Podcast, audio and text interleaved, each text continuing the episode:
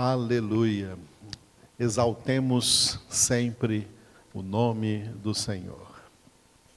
Vamos continuar meditando no livro dos Atos dos Apóstolos, capítulo de número 7, a pregação do diácono Estevão, na qual ele fez um resumo do Antigo Testamento. E nós estamos agora em pequenos parágrafos, nos quais o, o diácono Estevão, pregando no sinédrio de Jerusalém para os sacerdotes judeus, ele falou acerca da vaidade templária, a vaidade dos templos de pedra, em que Deus não habita em templos feitos por mãos humanas. E o templo que foi feito pelo rei Salomão, filho de Davi, em primeiro plano foi um pedido de Davi a Deus, foi uma concessão de Deus, uma concessão que tinha tempo de validade limitada. A validade do templo durou até o ano 70 da era cristã, quando se cumpriu sobre aquele determinado templo a profecia de Jesus de que não ficaria pedra sobre pedra.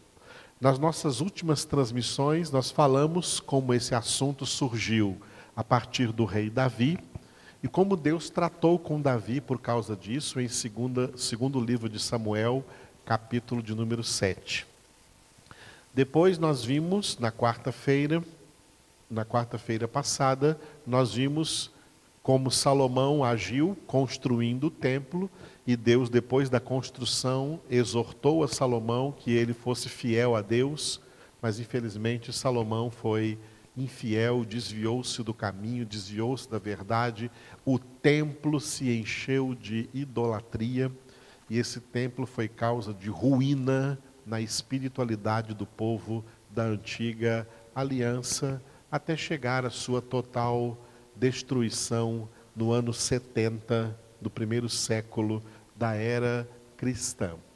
É dentro desse assunto que Estevão estava pregando para os sacerdotes no Sinédrio, e vocês devem imaginar que aqueles sacerdotes cuja fé judaica era centralizada no Templo de Jerusalém, como eles ficaram com ódio de Estevão, como eles se iraram contra Estevão, entendendo que ele estava falando contra, contra o templo no qual eles tinham tanta, tanto apego religioso, como muitas pessoas ainda hoje têm, ficam também iradas quando nós falamos, não, templo de pedra não é lugar que Deus habita. Deus habita em nós. Nós somos a casa de Deus, somos o santuário de Deus.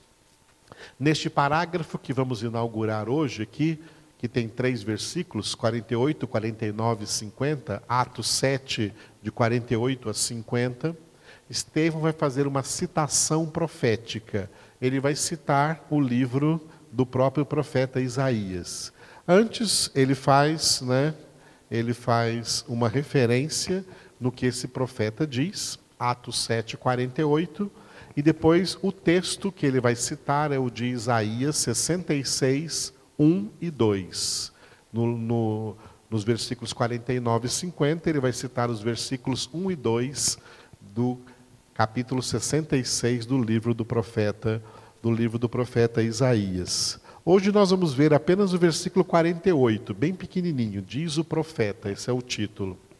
Entretanto, não habita o Altíssimo em casas feitas por mãos humanas, como diz o profeta, que nós vamos ler depois no livro aí do profeta Isaías. Mas vamos ficar hoje com essa introdução e eu fiz questão de sublinhar para vocês que não habita em casas. Deus, o Deus Altíssimo, não habita em casas feitas por mãos humanas. Aqui está a palavra de Deus declarando, sem a menor sombra de dúvida, templos religiosos não são habitação de Deus. Deus não habita nesses templos, Deus não habita nessas casas. Os templos de Deus somos nós, os remidos. O último exército que eu citei hoje, dos sete exércitos, somente o exército dos filhos de Deus. Deus habita nos seus filhos. Jesus falou uma palavra muito interessante em João capítulo 14, versículo 23. Se alguém me ama, guardará a minha palavra, e meu Pai o amará. E nós, eu, o Pai e o Espírito Santo, Jesus quis dizer, viremos a Ele, a essa pessoa, e faremos nele morada. Consulte na sua Bíblia João 14, 23. E no mesmo capítulo, um pouco antes do versículo 23, lá pelo versículo 17, Jesus disse acerca do Espírito Santo.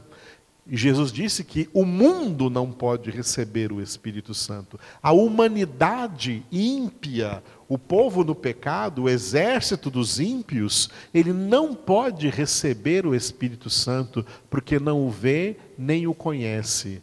Mas vós, disse Jesus aos discípulos, vós o recebereis porque ele habita convosco e estará em vós. Nós nos tornamos santuários de Deus, casas de Deus. Deus vivo habita em santuários vivos. Santuários de pedra, por mais bonitos que sejam, por mais suntuosos que sejam, por mais embelezados que sejam com coisas caras, com ricos apetrechos aí que formam, que as pessoas usam para construir santuários, para que esses santuários assim fale aos olhos das pessoas e elas olhem, olha que templo maravilhoso. Aqui certamente é a casa de Deus.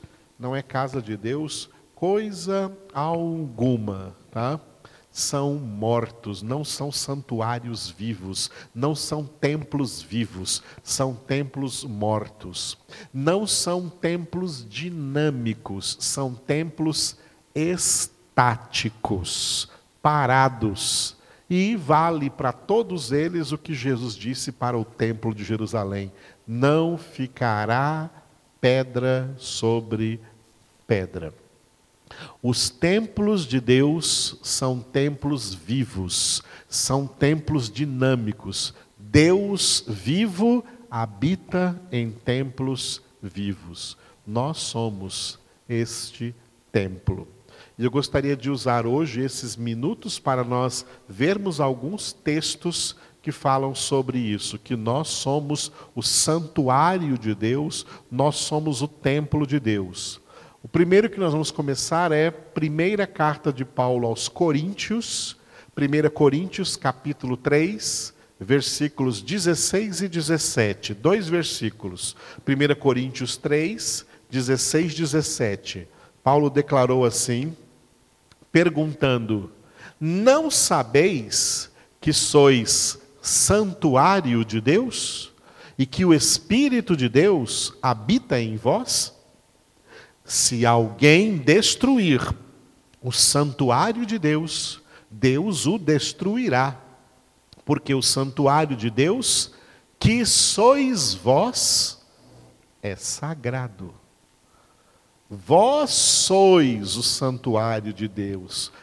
Paulo está dizendo isso aqui para crentes, para pessoas remidas, lavadas no sangue de Jesus pessoas salvas. A salvação acontece com próprio Deus vindo fazer morada em nós, morada do Pai, morada do Filho, morada do Espírito Santo. Nós somos santuário de Deus.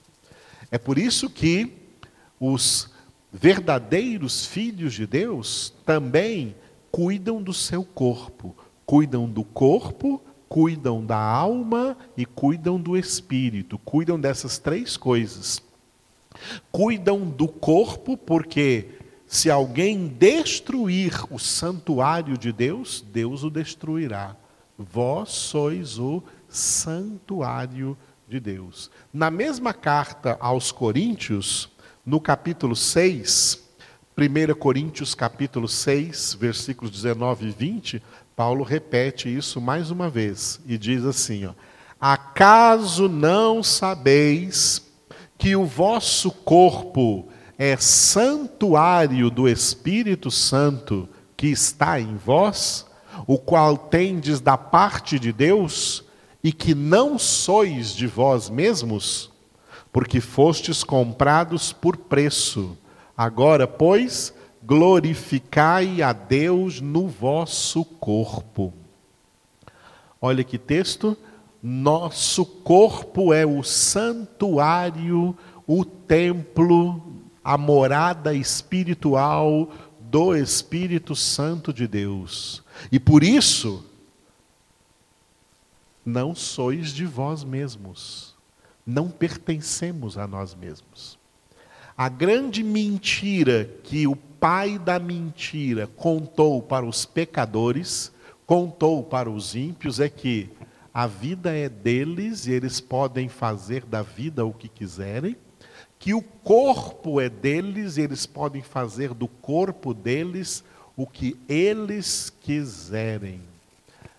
Essa é uma palavra que fala muito forte nos nossos dias aí, depois dessa grande onda que veio aí pelo mundo de tatuar o corpo, cheio de pessoas de todas as idades com o corpo cheio de tatuagens. Por que, que aquela pessoa faz isso? Isso é uma declaração que ela está fazendo de que o corpo é dela e ela faz o que ela quiser. Ela pinta aí o desenho que ela quiser, ela escreve aí o que ela quiser. Não, senhor. O corpo não é seu. E no capítulo 3 está escrito que quem destruir o santuário de Deus, Deus o destruirá.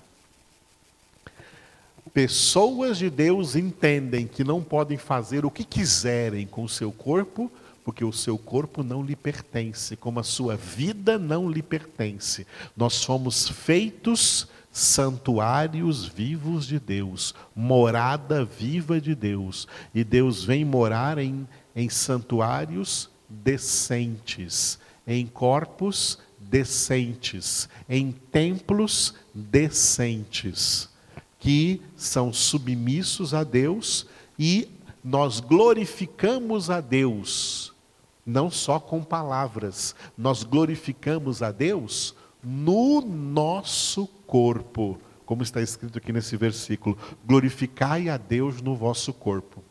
Por isso, quando Paulo definiu o que é culto e definiu que o culto é feito com pleno uso das faculdades mentais, da razão, sabendo, tendo consciência de que está cultuando a Deus, ele declarou que esse culto representa a oferecer, apresentar a Deus o nosso corpo.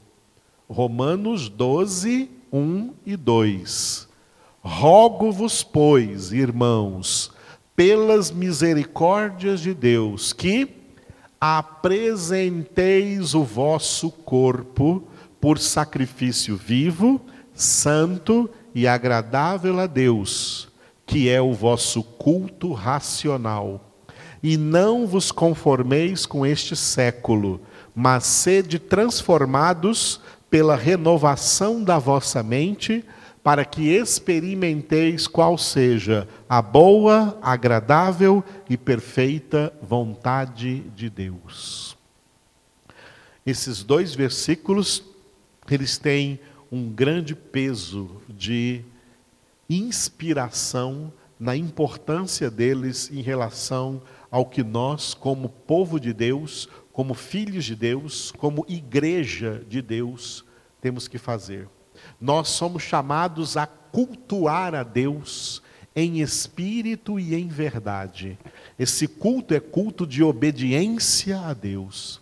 E por isso essa obediência faz parte dela a consagração de toda a nossa vida a Deus. Por isso está escrito aqui, eu grifei com outra cor, apresentar, apresenteis o vosso corpo por sacrifício, por sacrifício vivo. Sacrifício significa fazer o que é santo. Sacri ofício, sacrificere do latim, fazer o que é santo. Sacrifício vivo, apresentando o corpo. Não é o corpo morto, é o corpo vivo. Portanto, é o corpo né, como invólucro vivo e dinâmico da alma que está aí dentro, porque o corpo sem alma morre.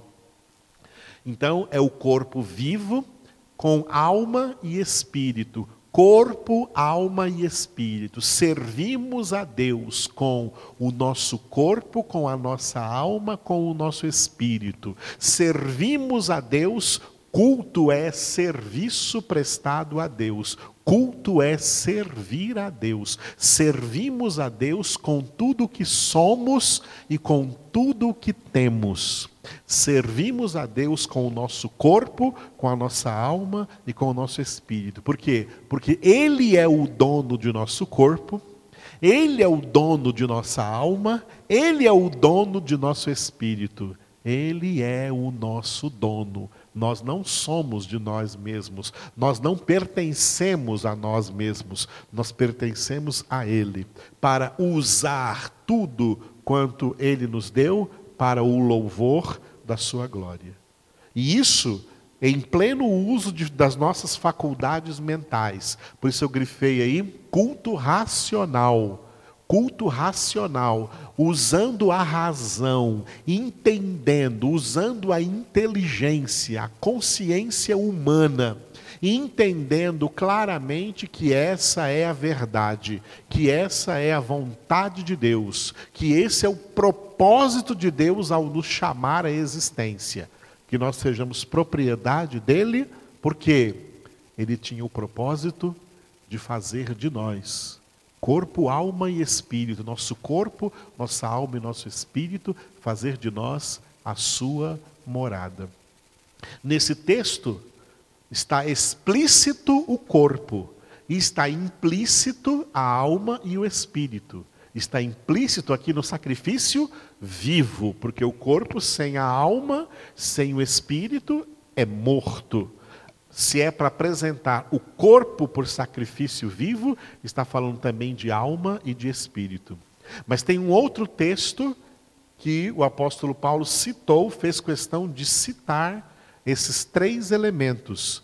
1 Tessalonicenses, capítulo 5, versículo 23. O mesmo Deus da paz vos santifique em tudo e o vosso espírito, alma e corpo sejam conservados íntegros e irrepreensíveis na vinda de nosso Senhor Jesus Cristo.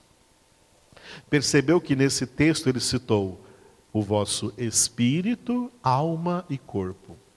Bom, primeiro ele coloca aqui a ordem da santificação.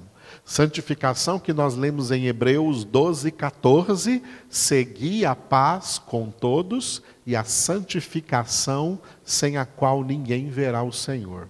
A santificação é a vontade de Deus que nós vimos em Romanos 12, 2, no versículo anterior de Romanos. Para que experimenteis qual seja a boa, perfeita e agradável vontade de Deus a vontade de Deus é a nossa santificação.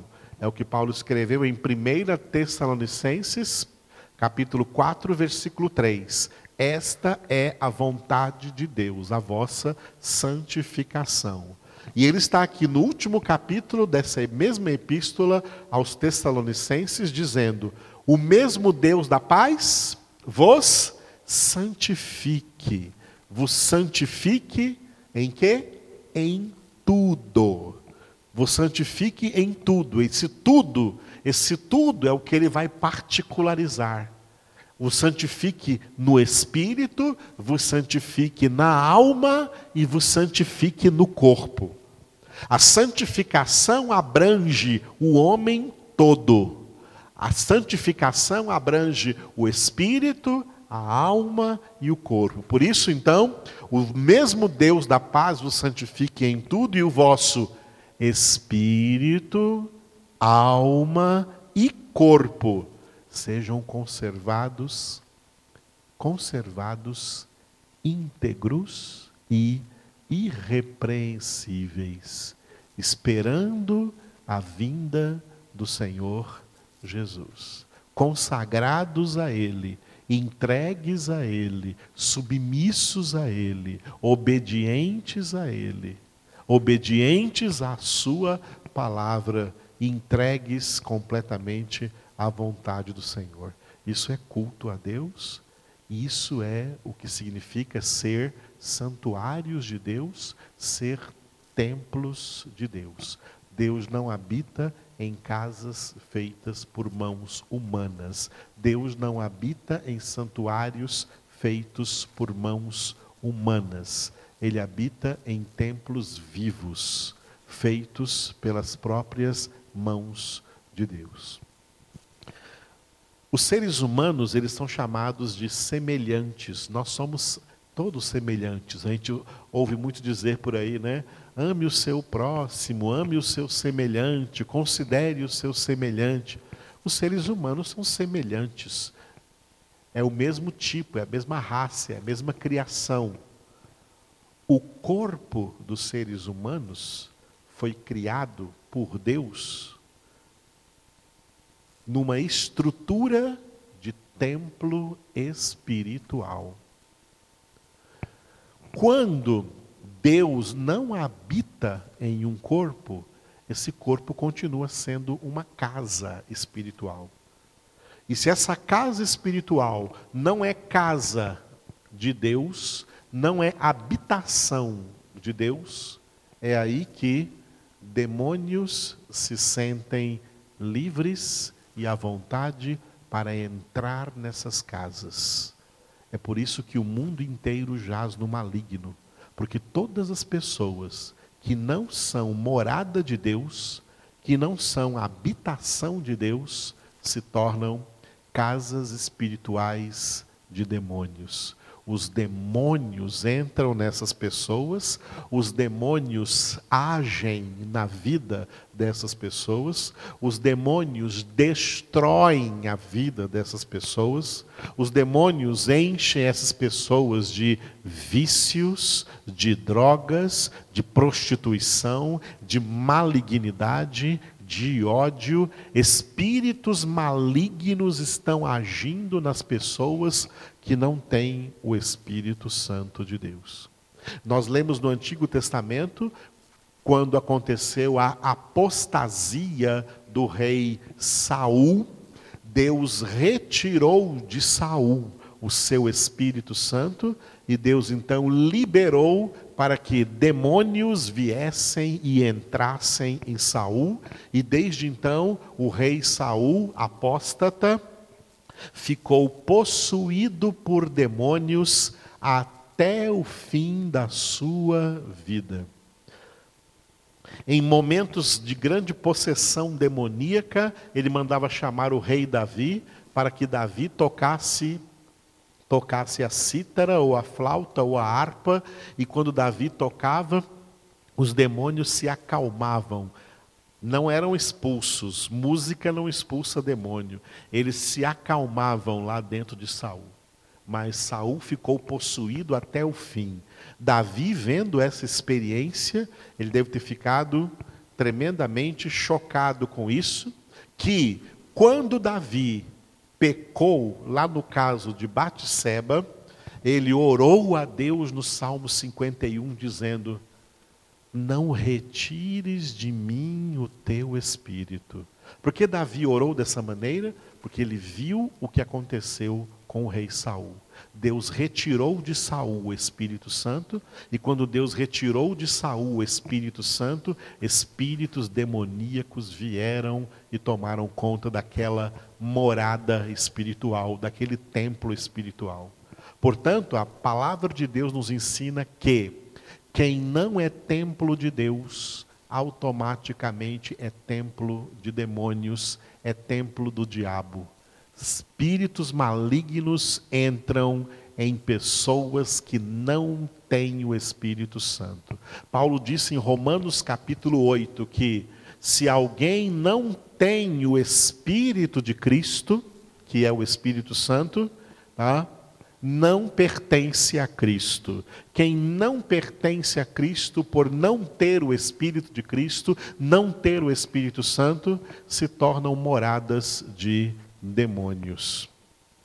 E demônios entram nessas pessoas, como entravam naquele gadareno, que era uma legião de demônios. Em um só templo, em um só corpo, uma legião. Milhares de demônios podem ocupar um corpo de uma pessoa e tem espíritos de enfermidade, espíritos de alcoolismo, espíritos de ódio, espíritos de maldade, espíritos de malignidade, espíritos de morte que levam muitas pessoas ao, a cometerem suicídio ou a matarem outras pessoas, espíritos de morte, espíritos homicidas.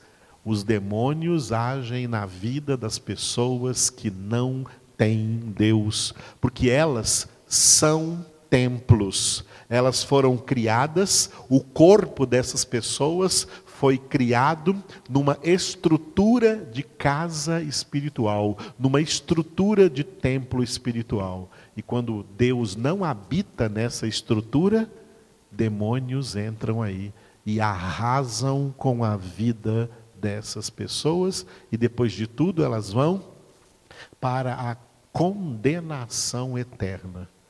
Isso é muito forte, irmãos, é por isso que João disse, 1 João 5,19: Sabemos que somos de Deus, mas o mundo inteiro jaz no maligno. Por que sabemos que somos de Deus? Porque o Espírito de Deus habita em nós. E quando o Espírito de Deus habita em nós, acontece conosco o que está escrito em, o que está escrito em Romanos 8, 16. O próprio Espírito Santo testifica com o nosso espírito que somos filhos de Deus. Somos a habitação de Deus. Ele habita em nós. E templo onde Deus habita demônio nenhum entra. Demônio nenhum entra em templos cheios do Espírito Santo. Onde Deus habita, demônio não tem vez, demônio não entra. As nossas tentações são externas, de fora para dentro, porque dentro de nós habita o Senhor. Deus habita dentro de nós não há lugar para demônios mais. Ele habita em nós, ele vive em nós.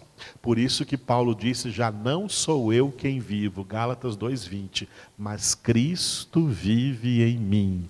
E a minha vida agora presente na carne, presente no corpo, eu a vivo pela fé no Filho de Deus que me amou e a si mesmo se entregou por mim. É assim que vive o crente verdadeiro. É assim que vive o cristão genuinamente bíblico, guiados pelo Espírito Santo que neles habita. O Espírito de Deus habita em nós para que, guiados pelo Espírito Santo, Romanos 8,14 está escrito que os que são guiados pelo Espírito de Deus são filhos de Deus. O Espírito Santo nos guia dentro de nós, agindo, a obra da direção, da condução do Espírito Santo nos guiar é dentro de nós. É dentro de nós que ele nos guia a toda a verdade, como Jesus disse em João 16, 13. O Espírito da verdade vos guiará a toda a verdade. Como que o Espírito Santo faz isso?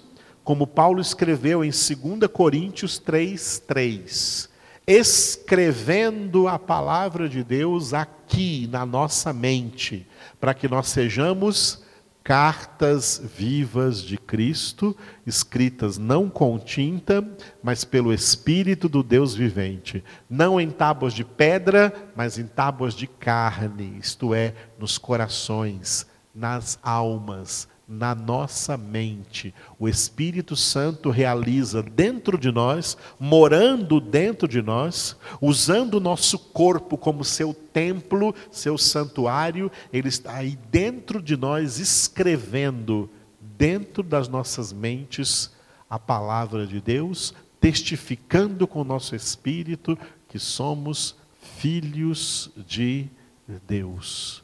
Isso significa ser morada do Altíssimo. É assim que Deus mora em nós.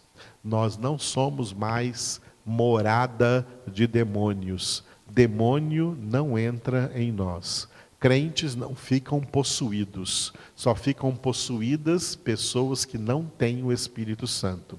Existem crentes como Saul. Saul era crente, mas ele perdeu o Espírito Santo pela apostasia. Quando o Espírito Santo sai de alguém, não volta mais. Quem entra nessas pessoas são demônios. E pessoas que nunca foram convertidas, o corpo delas tem a mesma estrutura do nosso a mesma estrutura de corpo espiritual, de casa espiritual, de templo espiritual. E se o Espírito de Deus, se Deus não habita neles, são moradas de demônios.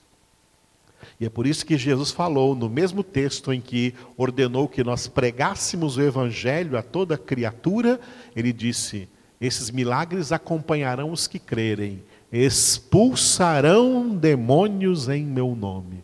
Quando nós pregamos o evangelho para uma pessoa e essa pessoa é convertida pelo poder de Deus, até então, os demônios que habitavam no corpo dela, que se sentiam livres para estar no corpo dessas pessoas, dessa pessoa, nunca mais vão estar aí. Eles são expulsos porque Jesus entra para reinar na vida dessa pessoa. Deus entra, o Espírito Santo entra e essa pessoa passa a ser então santuário, templo vivo do Espírito Santo de Deus. Deus não habita em templos de pedra. Deus não habita em casas feitas por mãos humanas. Deus habita nos seus filhos. Nós somos a casa de Deus. Nós somos a casa de Deus. Alguns dias atrás, eu li um texto para vocês e vou lê-lo novamente hoje. Hebreus, capítulo 3, versículo 6. Cristo, porém, como filho em sua casa, a qual casa somos nós, se guardarmos firme até ao fim a ousadia e a exultação da esperança. A casa de Deus somos nós, os filhos de Deus, lavados, remidos e salvos no sangue de Cristo Jesus. Amém? Receba essa palavra em nome de Jesus na sua vida. Santifique a sua vida. Santifique pela meditação diária da palavra de Deus. Santifique seu espírito, sua alma e seu corpo. É a palavra de Deus que é o instrumento para a santificação. Obedeça essa palavra. Pratique a palavra para que a sua vida seja edificada sobre a rocha, você seja a casa edificada sobre a rocha e será inabalável. Pode vir Covid-19, pode vir tribulações, podem vir perseguições, podem vir intempéries de todas as maneiras aí nas circunstâncias humanas, você não será abalado, você não será abalada, porque você é casa edificada sobre a rocha.